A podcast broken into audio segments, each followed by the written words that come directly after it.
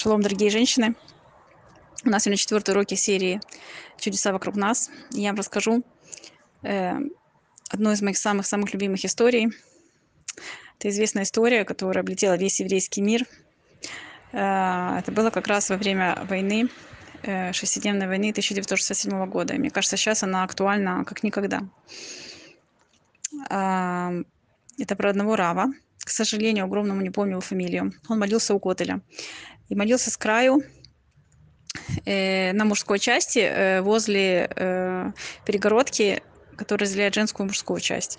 И он слышал, что там э, на женской части тоже э, рядом с краем да, этой перегородки молится женщина. И она молилась таким громким шепотом, что он слышал ее слова. И она молилась со слезами и разговаривала с, с Всевышним, как э, да, мы говорим со своим лучшим другом. Она говорила, мой милосердный отец, ты знаешь, сколько мне страданий причинил мой муж, как он меня бросил, меня с детьми, без особых средств существованию. 20 лет назад уехал и женился там на другой женщине, и не оставил мне гет, я не смогла выйти замуж. И ты знаешь, как я страдала, э, страдаю все эти годы. И я его прощаю пожалуйста, я тебя умоляю, ради твоего милосердия, пожалуйста, прости нас, прости твоих детей. И мы, конечно, виноваты, но если я, простая женщина, смогла простить человека, который мне так искалечил, можно сказать, жизнь, то, пожалуйста, пожалуйста, прости нас, твой народ, твоих детей, и чтобы поскорее кончилась эта война. И это был как раз шестой день шестидневной войны. И этот раввин приходит своим ученикам, он преподавал в Ешиве, приходит к ученикам, которые сидели в бомбоубежище, и говорит, и как раз стало уже известно, что война закончилась. И это было чудо, да, никто не ожидал, что так с Божьей помощью это будет избавление настолько быстро.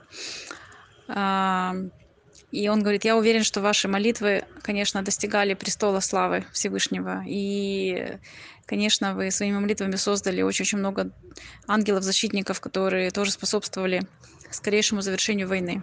Но, говорит, я уверен в глубине души, что э, важнейший аргумент э, в пользу того, чтобы Всевышний над нами жалился и чтобы наступило избавление, это была молитва именно этой женщины. Есть еще одна история, тоже она мне очень-очень запомнилась. Эм, она была очень популярна в 2005 году, тоже облетела э, очень многие э, страны. Значит, э, один паренек, ему было 13 лет, а он учился, э, учился в синагоге. А, и там была уборщица, которая приводила своих двух маленьких детей, и ей не с кем было их оставить. Она была вдова, и у нее не было денег на бэбиситера, и они там ее ждали, пока она убирала. И вот этому э, парню э, мешало, как э, детки там бегали, игрались. И он сделал замечание этой уборщице.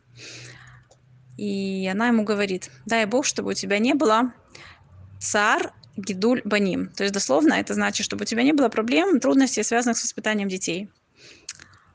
Ну все, и как бы проходят годы, э, проходят годы, и этот парень вырос, и переехал э, вообще в другой город, женился, и он так отлично учился, прекрасно продвигался, и в итоге он стал раввином. Но, к огромному сожалению, проходит 5, 10, 15 и даже 20 лет после свадьбы, и у него так и не было детей. Он уже обходил всех великих раввинов и просил благословения. Ничего не помогало. И вот ему один из таких очень величайших раввинов того поколения говорит, «Э, ты должен вспомнить, может, ты когда-то кого-то обидел. Э, и человек на тебя затаил обиду, и это мешает благословению Всевышнего к тебе прийти. Он начал делать очень-очень тщательный хижбон нефиш, да, то есть очень тщательно продумывать все свои поступки. И вот он вспомнил, как он когда-то обидел э, эту женщину, уборщицу в синагоге много лет назад. Он вернулся в тот город, нашел эту женщину. У нее уже, конечно, дети выросли, она уже постарела. и он искренне от всего сердца перед ней извинился. И она говорит, я вообще на тебя зла не держу, и пусть у тебя будет все хорошо, я все понимаю, ты был ребенок. И он говорит, все, я тебя прощаю в любом случае на сто процентов, чтобы ты был спокоен. А тем временем это уже прошло 24 года со дня свадьбы. И, как вы догадываетесь, через год после того, что э, он извинился перед этой женщиной, у него родился сын. И, как вы понимаете, да, с Божьей помощью, чтобы мы удостоились э, избавления э, и благословения, нужно очень тщательно задуматься, или мы, не дай Бог, никого не обидели. И дай Бог, чтобы мы вскоре удостоились добрых, хороших новостей.